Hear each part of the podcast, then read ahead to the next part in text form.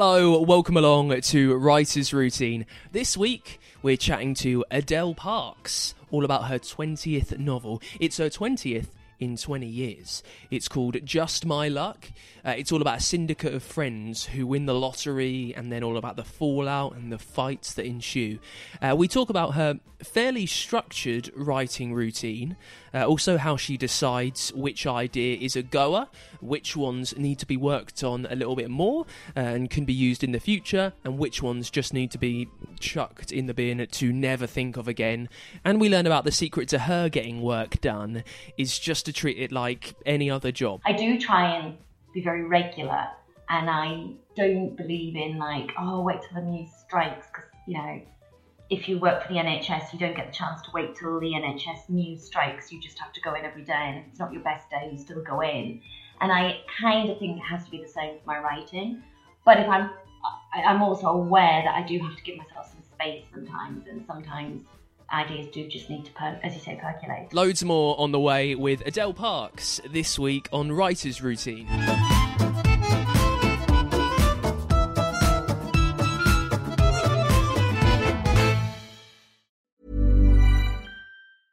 Hey, I'm Ryan Reynolds. Recently, I asked Mint Mobile's legal team if big wireless companies are allowed to raise prices due to inflation. They said yes. And then when I asked if raising prices technically violates those onerous two year contracts, they said, What the f are you talking about, you insane Hollywood ass? F- So to recap, we're cutting the price of Mint Unlimited from $30 a month to just $15 a month. Give it a try at mintmobile.com slash switch. $45 upfront for three months plus taxes and fees. Promo rate for new customers for limited time. Unlimited more than 40 gigabytes per month. Slows. Full terms at mintmobile.com. Hiring for your small business? If you're not looking for professionals on LinkedIn, you're looking in the wrong place. That's like looking for your car keys in a fish tank. LinkedIn helps you hire professionals you can't find anywhere else, even those who aren't actively searching for a new job but might be open to the perfect role. In a given month, over 70% of LinkedIn users don't even visit other leading job sites. So start looking in the right place. With LinkedIn, you can hire professionals like a professional. Post your free job on linkedin.com slash people today. Yes, welcome along. My name's Dan Simpson. Thank you so much for listening. This is Writer's Routine. It's the show where we have a look uh, at a, an author's working day, a writing day, and we try and steal some of their scheduling secrets. This week, we've got Adele Parks on the show. Since her debut, which was Playing Away, published 20 years ago, she's written a book a year. And it's a routine that's taken her through so much as well, through having kids and working and figuring out her style. Uh, she sold uh, almost 4 million books across 26 different languages. Her new one is Just My Luck. It's all about Lexi and Jake, who always enter the lottery with mates uh, with the same numbers, but then they fall out with their friends. And they enter with the same numbers and they win. How do they cope? What do they do? How do they deal with that tension? Uh, we talk about how she had the first idea uh, while she was at a dinner party, talking to a stranger and asking a lot of questions, as I reckon all writers probably do. They're very curious, very interested. That's what makes them writers. That's how they can make stuff up. Uh, we also talk about genre, because it's probable, you've got to say, that more women read her books than men. Um, but what does that mean? Does she think about that at all? We talk about how it might affect her style. Uh, now, just a little warning before we start. This interview is the first one that I, I recorded on lockdown uh, remotely. So, as such, uh, there might be a few little kinks in the audio. Uh, like at the start, I've had to cut quite a big chunk of myself out just because there was some tech tech faff. Uh, I've sorted that out at the end, but at the start, uh, it could, wouldn't quite work. And I know that not a lot of me is, is a horrendous thing to even think about, but la vie, we'll have to push through. And yeah, and do do really persevere with this one. Adele has some fantastic tips and advice to help you out. And we get into it, as always, with what she sees around her in the place where she sits down to write. Okay, so I'm currently sat at my desk. Directly in front of me is the is this enormous mood board, which is about oh meter and a half by yeah about meter by meter and a half, which my husband made for me, and on that is sort of all postcards and um, book covers and photographs and invitations and sort of all my best moments. And um, I love looking up from my computer and just seeing that because it makes life good. Um, to my right is a very huge window, and I can look out um, onto my garden, which is lovely. A bit wet and drizzly today, if I'm honest, but it is nice to look out that way. Um, and to my left is a big bookshelf, which has, um, this sounds so vain, has all my books on um, in English and in all my translations. So it's an absolute riot of colour, which actually the rest of my office isn't. The rest of my office is very plain, quite minimalist, quite white. But um, the books are where the books and the notice board are where the colour come from. Um, but yeah, they're the only books I kind of keep in my office. Everything else I read um, is downstairs in on all the bookshelves, bookshelves downstairs. Um, and I sit on. This is the kind of freaky thing about me thinking I'm at my desk for eight hours plus every day, at least eight hours. I sit on an exercise ball like all day, every day. I have the world's best stomach muscles. That's all I can say. This is so tragic that going to talk to you about my health. But I slipped a disc when I was 21. So throughout my 20s, I was actually uh, relatively disabled. Actually, I couldn't, I, I couldn't, um, I couldn't work or sit at a desk. We used to sort of joke that I'd have to take my own chair to like if I went round to someone's house in an evening. I had like this sort of Z chair that I had to take with me on the tube, which was always really weird.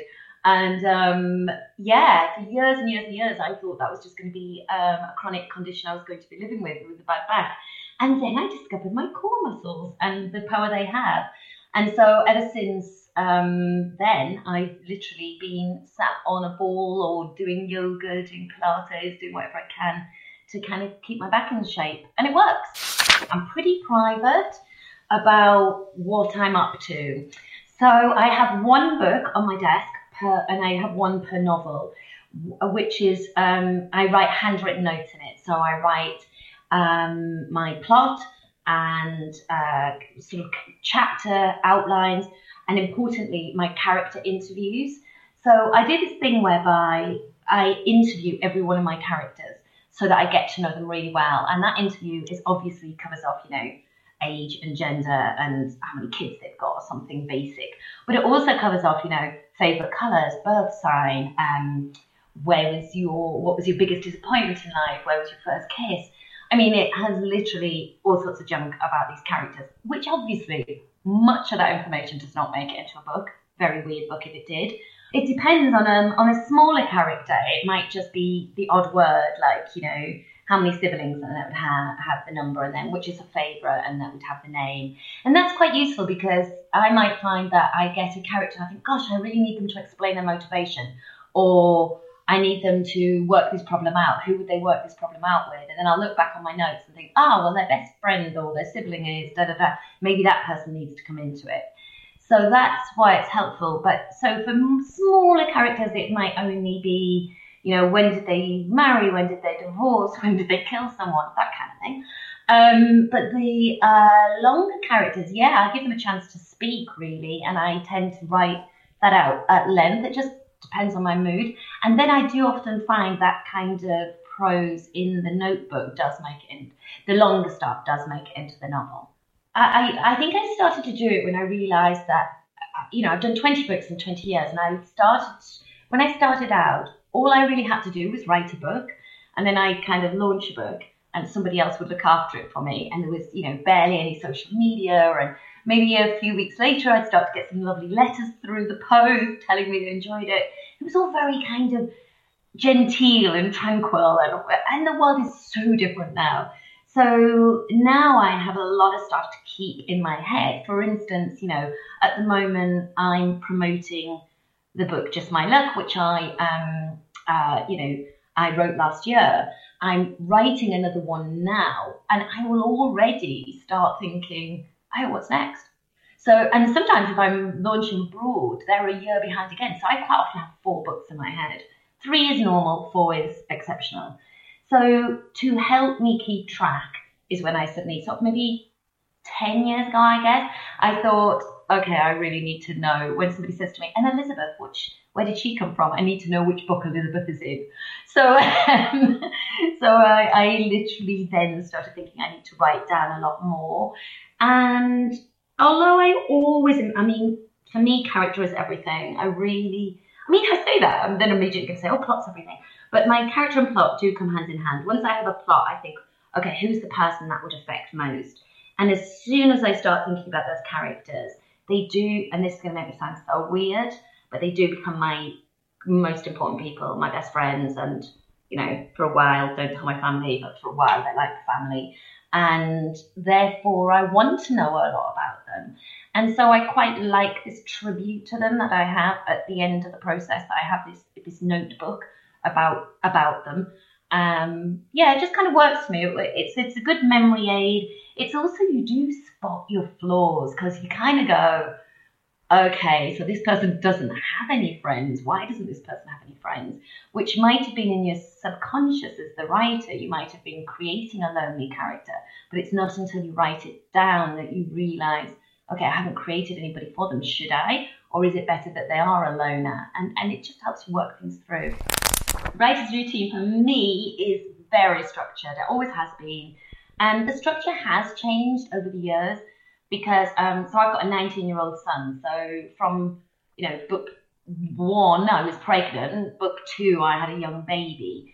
So um, routines, I've always sort of said, oh, my muse is definitely a working mum because she manages to fit her her time round um, my time and, and my uh, childcare availability.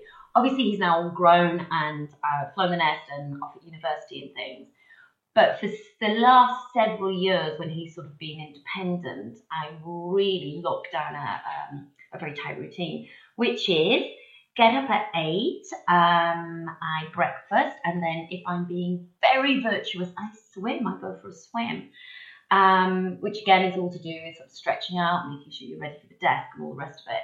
At my desk by nine o'clock, and I prefer to create in the morning. I know that doesn't always happen. Sometimes um, I find myself doing other things, but on the whole, I would prefer to write in the morning and I try and write one to 2,000 words.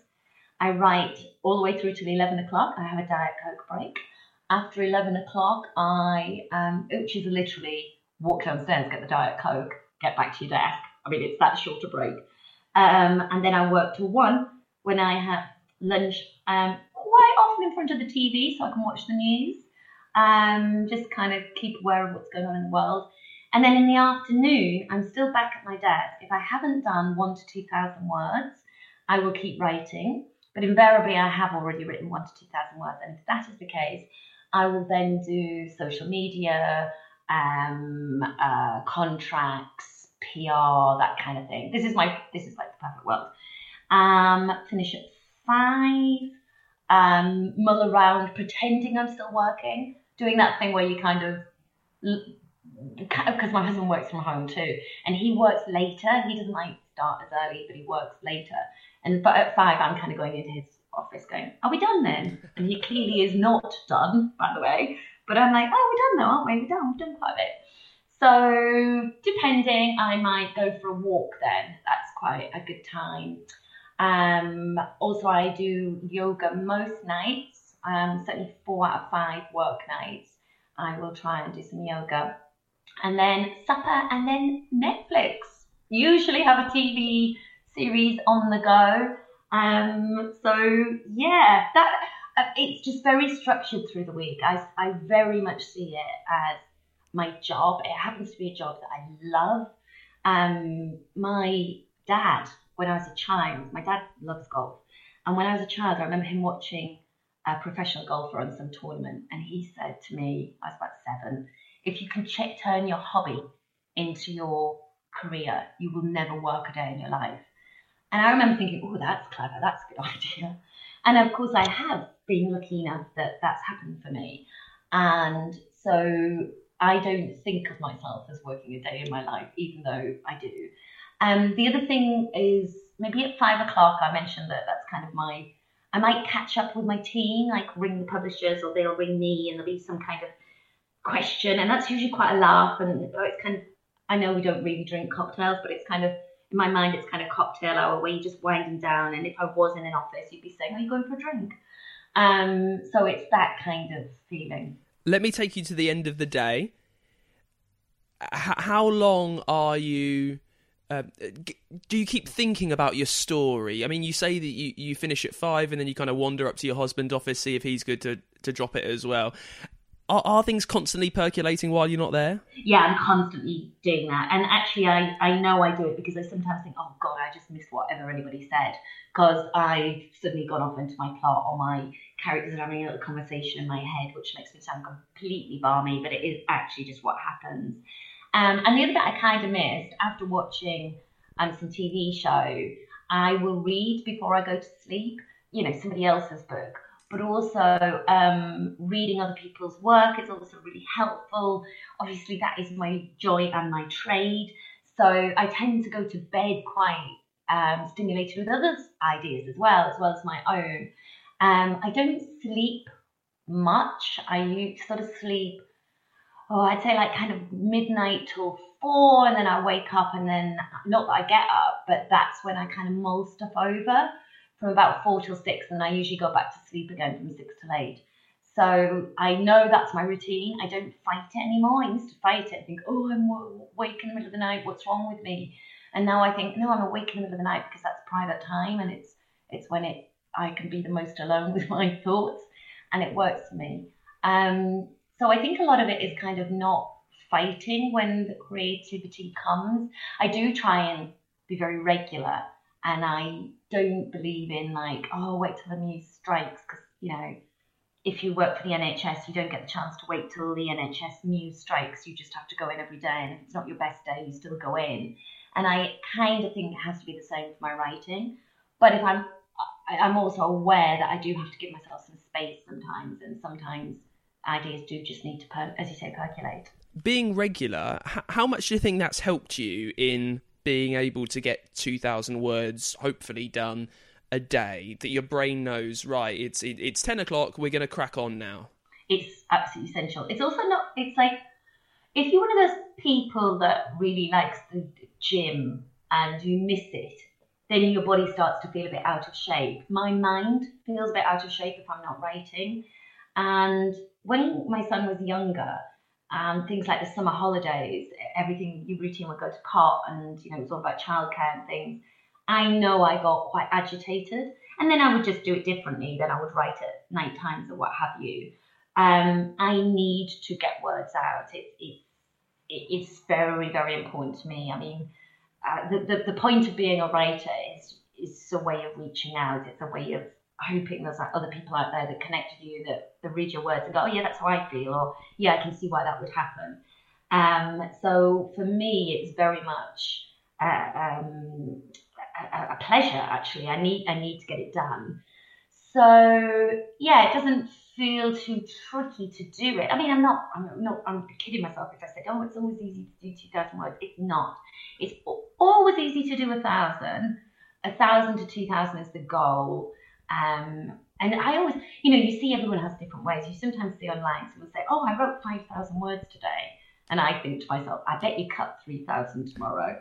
Because you know they're not necessarily your best five thousand if you've written them. I don't know. Everybody's got different ways of doing it. Um, obviously, in that word count of going up a thousand words, the only thing that is really hard for me, and it absolutely is, is when I know I'm restructuring and I'm editing and actually I'm just seeing the word count go down, which I'm relatively fearless about. I have been known to throw out books at 80,000 words, which if you think my books are generally like 110,000 words, and you kind of think, oh, I'm nearly there, and I read them, I go, mm, it's not though, is it? I have been known to throw that out and start all over again. Um, so it's not that I'm afraid of editing, but it is my least favourite part of of the process when you because it just it feels like a step backwards. Well, I try and not look at the word count too much because you can become obsessive about it. But then I find I'm sort of slowing down and my mind's wandering and I think it's not as good or or it might be oh, it's terrific and I've stopped at the end of the chapter and that works for me. And then I'll tend to look at the word count then and think, ah, oh, that's amazing because that's 1,600 words, or, you know, or I'll look at it and go, oh, it's 900 words, Parksy, push on. Um, so you know, I'm I am very harsh taskmaster with myself, but you do know, you do know when your quality is sliding. And also, look, this is 20 years in, I write a thousand to 2,000 words. I'm certain I didn't do that with the first few books. I am certain that I would come in fits and starts and You know, some days I would write loads, and some days I wouldn't write anything at all. That that you just need to find the routine that works for you. So I've tried. I used to do this routine whereby I think, oh, I'll just do the mornings and I'll have my afternoons off because that'd be really good for me and it'd be more um, stimulating. But actually, what I found is sometimes I was um, cutting myself off before I was ready for it, and that would give me a bad afternoon anyhow because I'd be sort of going, oh well, I don't want to be here. I want to be at my desk, or I hadn't kind of completely finished what I was. Sorry, uh, sorry, I couldn't get to where I needed to be in just the the morning, or it would be that I got there within like an hour, and then I think, well, I have to stay at my desk. I told myself I'd stay here till one o'clock, and that's ridiculous as well. So yeah, it's just finding what works for you. How much do you know about what you're writing that day when you sit down at 10 o'clock? Hmm. So here's the thing. I know I always know where my books are going to end. Always, always, always. My books have always had twists. Even when I mean now I write domestic noir and you know, I'm known, everyone says, Oh, you know, the twisty novels. I'm like, yep. But even my earlier books that were sort of much more relationship books, they always had a final twist. I just love that. I kind of love the rug pull. Or even if it's not a twist, it's a re- it's a reveal. And and I pride myself on the fact that because I know where it's going, every word in that novel ought to work harder because it shouldn't be, and whilst it should be unexpected, or it can be unexpected of what happens, it should also always be believable. I can't bear books where they suddenly find, you know, a trust fund under their bed because I promise you, if you have a trust fund, you know about it, and so on and so forth. And so I need it to be kind of a reveal whereby you can believe in it as a reader, and you just think, oh my gosh, yes, I just need to reread it and see all the clues. So I always know where it's going, but on a day to day, so I have an outline of chapters and I have a path, like, like a journey path.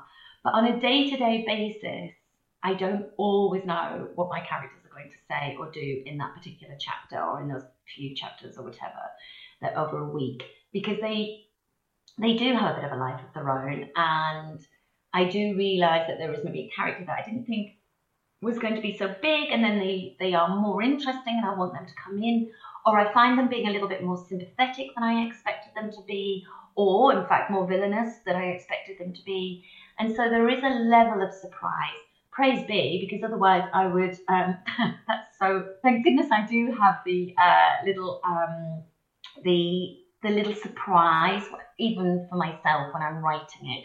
It stops me getting bored. It's not over planned. I need to. I need to let the characters have their freedom. And you also mentioned writers that, that tend to overwrite get 5,000 words done. With your 1,000 odd words, are they the perfect words?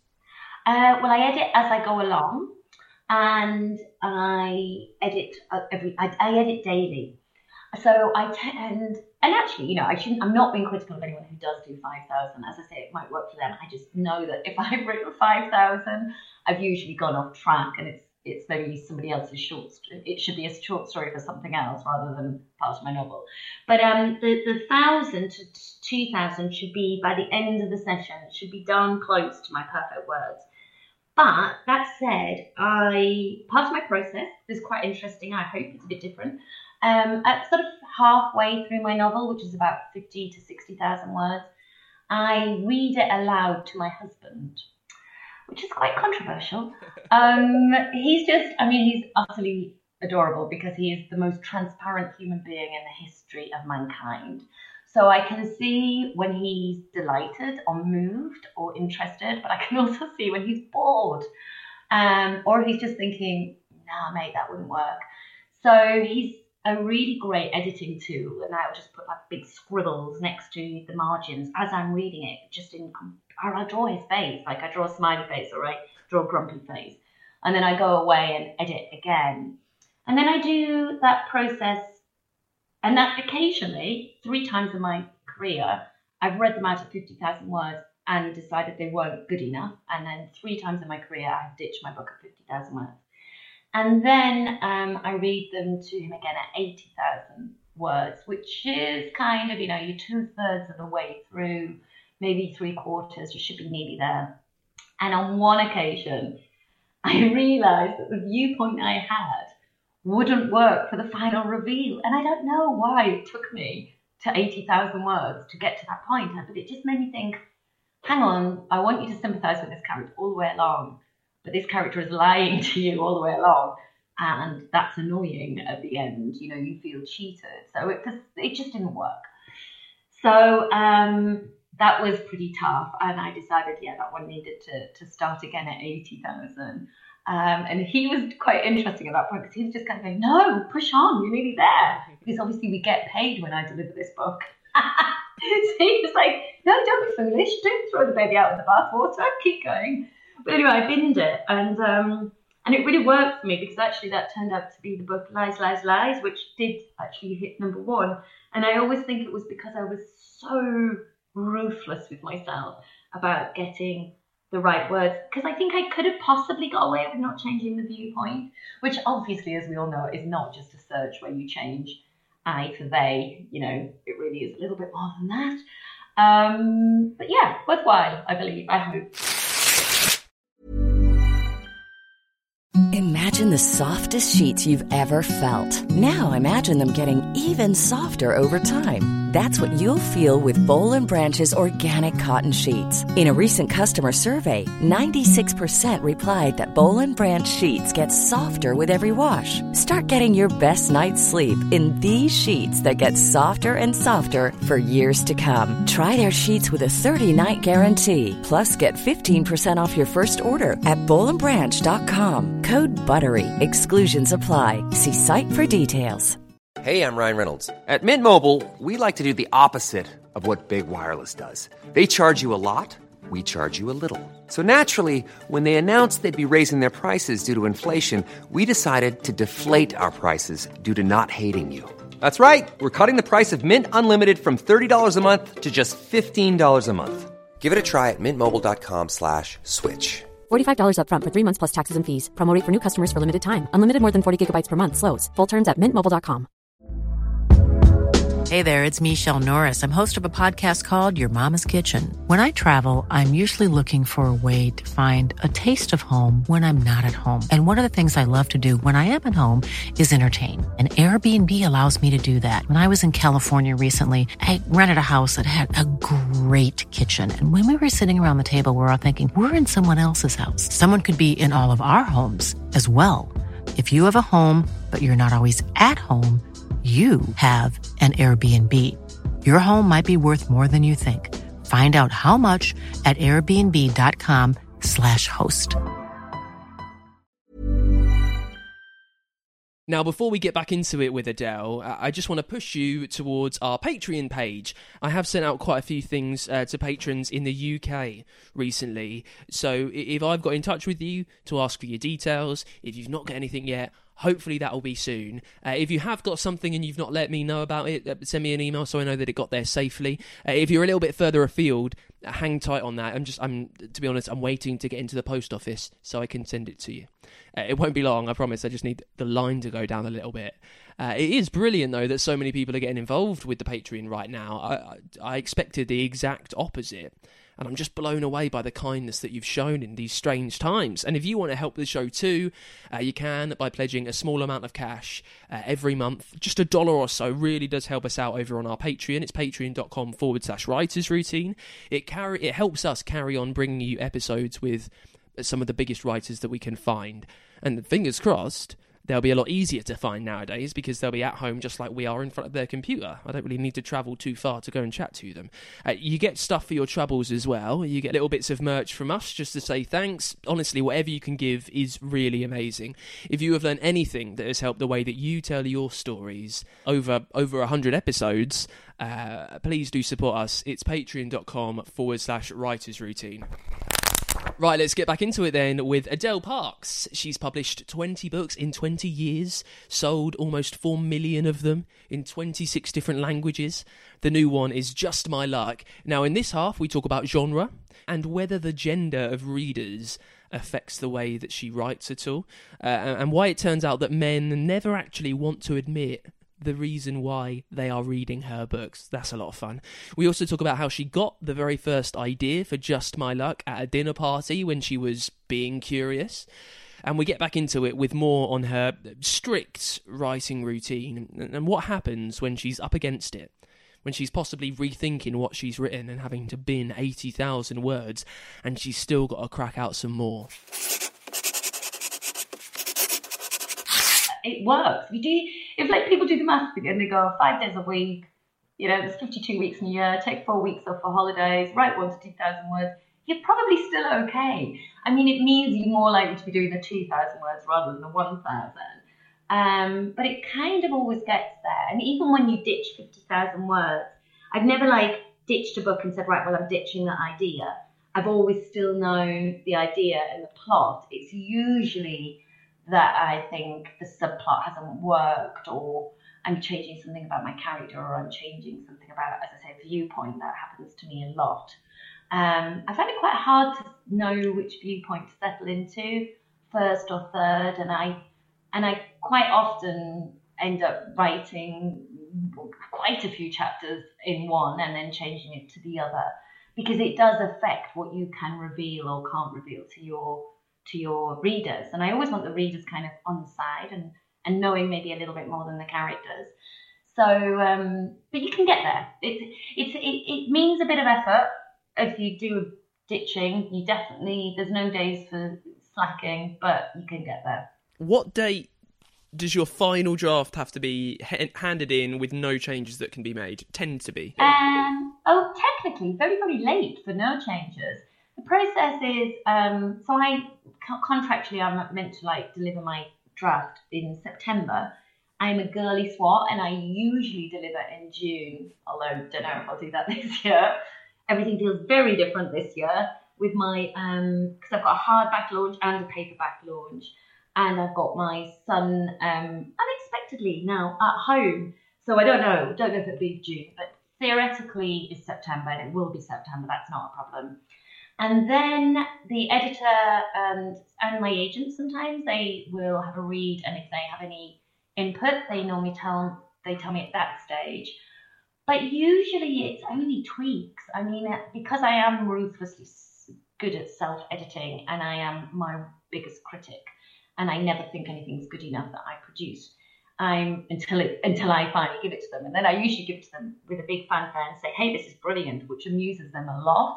But honestly, you kind of have to. You have to believe in it by the time you give it to them. Um, and then I hand it up to my editor, and she might have she well she will make some notes, and that will probably take me tops a week to alter things because there's not really a lot. It's usually a line here, put in a line there. The very most they'll be put in one more scene.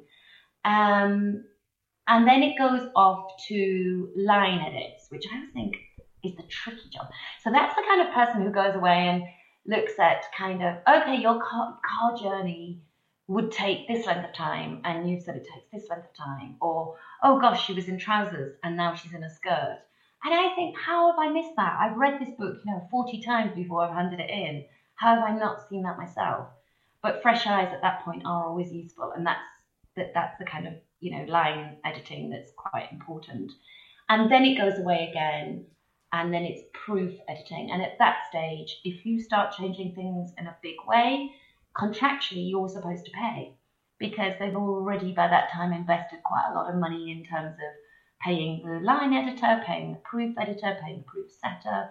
So, um, but that's that's never been the case for me. I haven't had a sort of mad panic where I've wanted to change something drastically. You should be all done by November time, right? So take me through. If you publish a book a year, what happens then? When what, what what's your writing routine of a year? When will you start to get a new idea? When will you start to have the interviews with characters? Plan that out. When do you start writing? Talk me through that. Okay, so I'm going to start in a random place. I'm going to start in um, well, a month, let's take July. So in July, I will start thinking about a new book. And um, July and August, I'm usually thinking about a new book. And um, September and October, I'm usually launching a book, the one that I, the year before, if you know what I mean. And then in November, I interview the characters and sort the plot out so that it's absolutely locked down. And by January is when I sit at my desk, and from January to June, I write the book. Um, which is, as you can see, there's a bit of slack. So if there's if there is a disaster or I need to ditch at 80 or 50,000 words, there is there's a bit of slack there. But it usually takes me about six months to, to write. So January to June is normally when I'm actually writing. But obviously in that time, especially this year because I have got a hardback that's coming out in May as opposed to just a paperback in September. This time now there's a lot more PR and things, even in March and April, to um, you know just to keep to keep the ball rolling. Um, so yeah, so it's shifting ever so slightly, but normally yeah, July August lots of thinking, but also, so I'll be um, editing the one I um, delivered in July and August and thinking about the next one. Um, September, October, launching the one I delivered the year before. Um, then start the planning, and then January start the writing, and so on and so forth. Does that make sense? No, it, it makes perfect sense. I just the idea of you having almost four books in your head at one point is is staggering. Let me ask you this: when you know you need to have an idea for a new book, what's that process for figuring out what it's going to be? I don't want this question to be as simple as how do you get your ideas? But, but no, I know exactly what you mean, and it's a good question because when people say how do you get your ideas, you go, well, I get loads of ideas. You know, I get ideas from around me all the time. That's not what you're asking. You're asking how do you know if an idea is a goer, really? And um, that's the two months of planning because I might have ten ideas but I might think as I write them out, no, that's not that isn't a novel. That's that's a short story, or you know, that's a play, or that's something different, but it's not a novel. Um, because for a novel, you do need a dense plot, especially more recent times. People expect a lot from a, a plot. They want it to be robust, but also shocking. And they want, you know, lots of surprises, lots of but but still to be able to believe in it. And and there's a lot of books being produced, so you need you need to work quite hard on plot. And then also character. I want my characters to be believable, etc. So it does take a couple of months of, of of interviewing the characters, writing out the plots. I do mind maps. All of those things go into this notebook on my desk um, to see if that one is a goer. And then, depending on what type of book it is, that's also research time because um, for instance, on Just My Luck, it was about a lottery win. Well, I don't know anything about the lottery. I don't even play the lottery, or I didn't then. I am now, just in case. um, but I didn't. Um, I didn't then. So you know, the first thing I did is I went out and bought a lottery ticket and went through that process. I was like, oh, okay. Then I got in touch with um, Camelot, um, and you know, really work through the process of what happens when they win. And they were kind to me, and they um, introduced me to people that uh, liaise with winners. They introduced me to winners. They put me on forums. They, you know, they allowed me to do quite a lot of research to see if there was enough to make a novel, um, and and if my plot idea was actually realistic. So there's a lot going on there that is part of where do you get your ideas because then when you do talk to people you sort of think, gosh, that's that's really interesting little detail. That that brings it alive. That really must be included in the book. But I perhaps wouldn't have thought about that if I hadn't been interviewing and talking. So um, I was at a friend's birthday party, and it was a sit down thing, and I was sat down next to an old friend that I had actually lost touch with, and I said to him, "Oh, where are you working now?" And he used to work. Um, he's a he's a finance director, and he used to work for a mobile phone company, and he said, "I work for the lottery." I was like, no way, tell me about the lottery. Because that's what I do with my life. As soon as I sit down and meet someone, I always want to know what their world is like because that's what storytellers do. They sort of magpie pick at other people's lives. Very wrong of us, but very true. Um, and he told me, he said, oh, you know, it's really interesting, Adele, because um, we have these people that liaise and help. And if you've got a massive win, and when we're talking massive, we're talking, you know, multi, multi million win. One of the things we need to do is advise you on security. And for instance, you might want bodyguards for your children. I said, I'm sorry, what? Because none of us think if we won the lottery that it, within the first sort of 24 hours, one of the questions we'd be asked, do we want bodyguards for our children? Now, isn't that astounding as soon as you think about it? So I immediately sort of thought, oh, a lottery win isn't quite as you'd as you'd imagine, you know. And of course, all of us think, oh, one day if I win the lottery, that'll happen, all my dreams will come true. And I think some people's dreams do come true, and I think some people's dreams absolutely do not. And money is, as we know, can be the root of all evil, can um, answer some problems, can create others. And we were driving home from that party, and it was August, by the way, this birthday party. And I had started to get a bit nervous that the ideas I was shuffling around and making note, notes on weren't really working for me and hadn't really set me on fire. And I was driving home and I was saying to my husband, "Please put down, I really need to get home, you know, I really need to write this down. And it just came to me on that drive home um, from Tunbridge Wells that I wanted to write about friendship because, again, I've been at this party and it was with old friends and it had been brilliant and it had just slipped back into how we were in our 20s and it had been such a giggle um, and very alcohol fueled and lots of fun and uh, not by my husband, by the way, who's a teetotaler. I need to add that since I said he was driving home, but anyway, he is.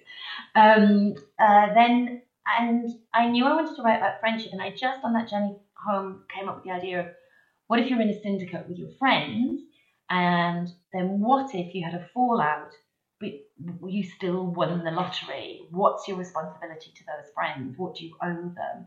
And that, of course, is the concept of, of Just My Luck. It's about three couples that have known each other since their babies were first born and they were in a postnatal group together.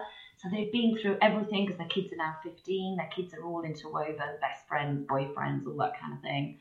Um, they see each other often. They're probably a bit overly codependent.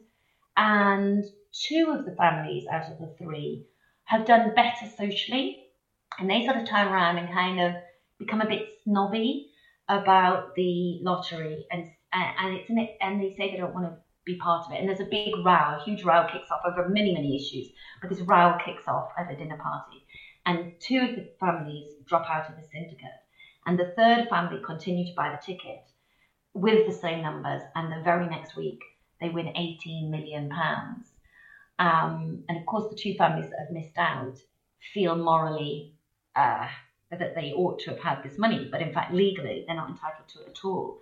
So it's about the consequences of that, and indeed, the do you need bodyguards for your children comes into play. So I think we accept that women read me more.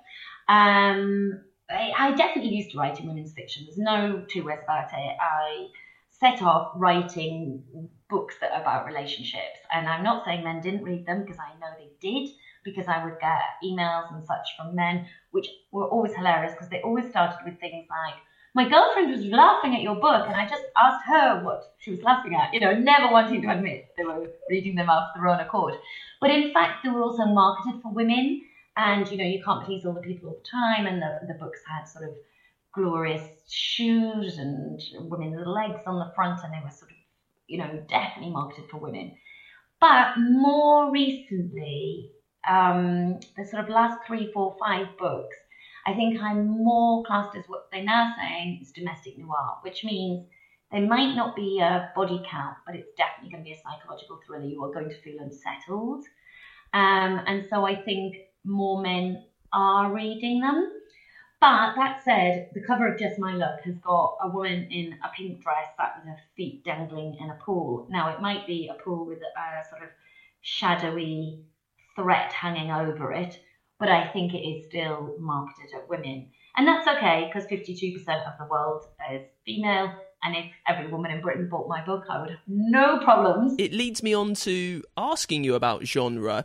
Um, you, if you're writing a domestic noir now, having written in women's fiction and historical fiction, when you've got the idea for a story, do you give any thought to it? Do you really give any thought to who's going to read it, what genre you're writing in, perhaps what the standard tropes and beats of the genre is? I don't actually. In fact, um, I would advise most people not to care about people read who's going to read it because if you ch- chase the market, because you know, there's quite often this thing of sort of saying, oh, you should now, you know, domestic noir is really popular now. And I'm like, yeah, but if you start writing a domestic noir, you're probably not going to write it in six months. If it's your first book, it's probably going to take you longer.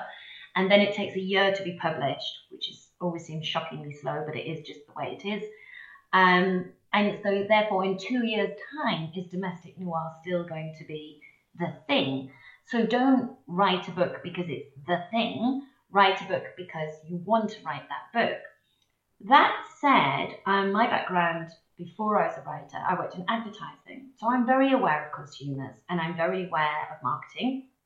And my very first novel, Playing Away, was in response to a genre, but it was so the genre being um, Bridget Jones's, led by Bridget Jones's um, diaries, Helen Fielding's fabulous novel, which has obviously spawned a whole genre, which in those days was called chick lit, uh, which I think we all accept is, is sexist and inappropriate now, but in those days it was fine, and that's what people called it.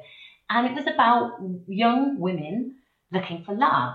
And I was already married, and I remember thinking, well, this is really charming and funny, but it doesn't hit the reality. So I wrote about a woman who, in her first year of marriage, and she'd had all that fizzy excitement of gallivanting around town and snogging loads of people and having choice. And now she had far less choice. In fact, she was married, so she had zero choice because we live in a monogamous society. So it was to do with the reality hitting, and obviously it's called playing away. It's not about football. She obviously has an affair, um, and so it had that sort of darker, spikier side to it even then. But pe- so people didn't quite know where to sit me. Um, so for many years, I spent my life saying, no, it's not really chick lit, or I would say to people, well, what's chick lit? And they say it's about a single person drinks Chardonnay, looks for a husband. And I'm like, oh, my I've never written about a single character. My characters are always partnered up, or they're never looking for love. They might find it, but they're not looking for it. So I don't know if that's appropriate in a polite way, which means bugger off. Um, but as time went on, I became less interested in what was happening in the market because I understood the process and I realised that it didn't really matter what was out right now because by the time I got my right now out, it would be further on. Um, and the big advice is never imagine your mom reading it. Honestly, never, because it's actually um, restricted, I believe. If you try and please people, it's quite restrictive. If anything, I have to push against thinking about reading it because I felt I was much freer in my early books than I am now because now I do know that I get people sending me their opinions all the time and uh, that I can easily offend or um, or, or wave a flag for or and I've got to be careful because I want to make my own points because that's the point of being a writer and I want to talk about the things that are important that I think are important to me and I hope are important universally but I also want to be socially responsible um, so for instance lies lies lies there was a lot of there was a lot of domestic violence in lies lies lies a sort of there was a constant threat of it, and there were a couple of scenes of it, put it that way. And I felt that was something I really needed to talk about, but it was very, very difficult, A, to write, and B, to know that that was going out there and that people that were at all affected by that particular subject matter were going to have to deal with and think about. But I felt that they would appreciate not being alone and appreciate it being thought about and read and understood. So I still thought it was important. But no, I try and not think about my readers, and it's not because I don't love my readers, because I absolutely love my readers. I literally do. They make me laugh so much because they are the people that are connecting and the whole point of this whole process. But I know if I start chasing them, I will write books that will turn them off. It won't be authentic. And that is it for this week's Writer's Routine. Thank you so much to Adele Parks. Her brand new book, Just My Luck, is out right now. You can find out loads more about it over at writersroutine.com. While you're there, you can get in touch. Let me know what you think. Let me know if there's a guest that you want to hear on the show. Please do fire it over to us on the website. Uh, you can also give us a follow on Twitter. We're, we're keeping that updated fairly regularly with um, writing tips from, from some of the best ones we've had on here just to keep you going right now. Uh, we are at Writers Pod on there. Uh, now, next week, we we're with James Swallow, who has written just about everything. If you can put words to a page, he has done it. He's written video games to TV tie ins, and he's got a new spy thriller out. That is next week on Writer's Routine. I will see you then. Bye!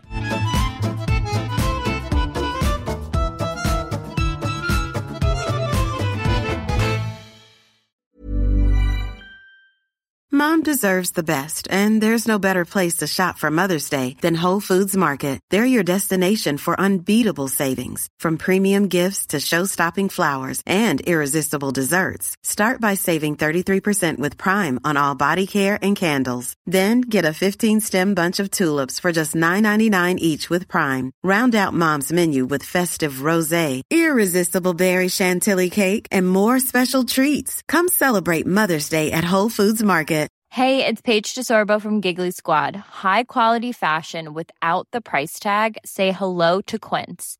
I'm snagging high-end essentials like cozy cashmere sweaters, sleek leather jackets, fine jewelry, and so much more. With Quince being 50 to 80% less than similar brands.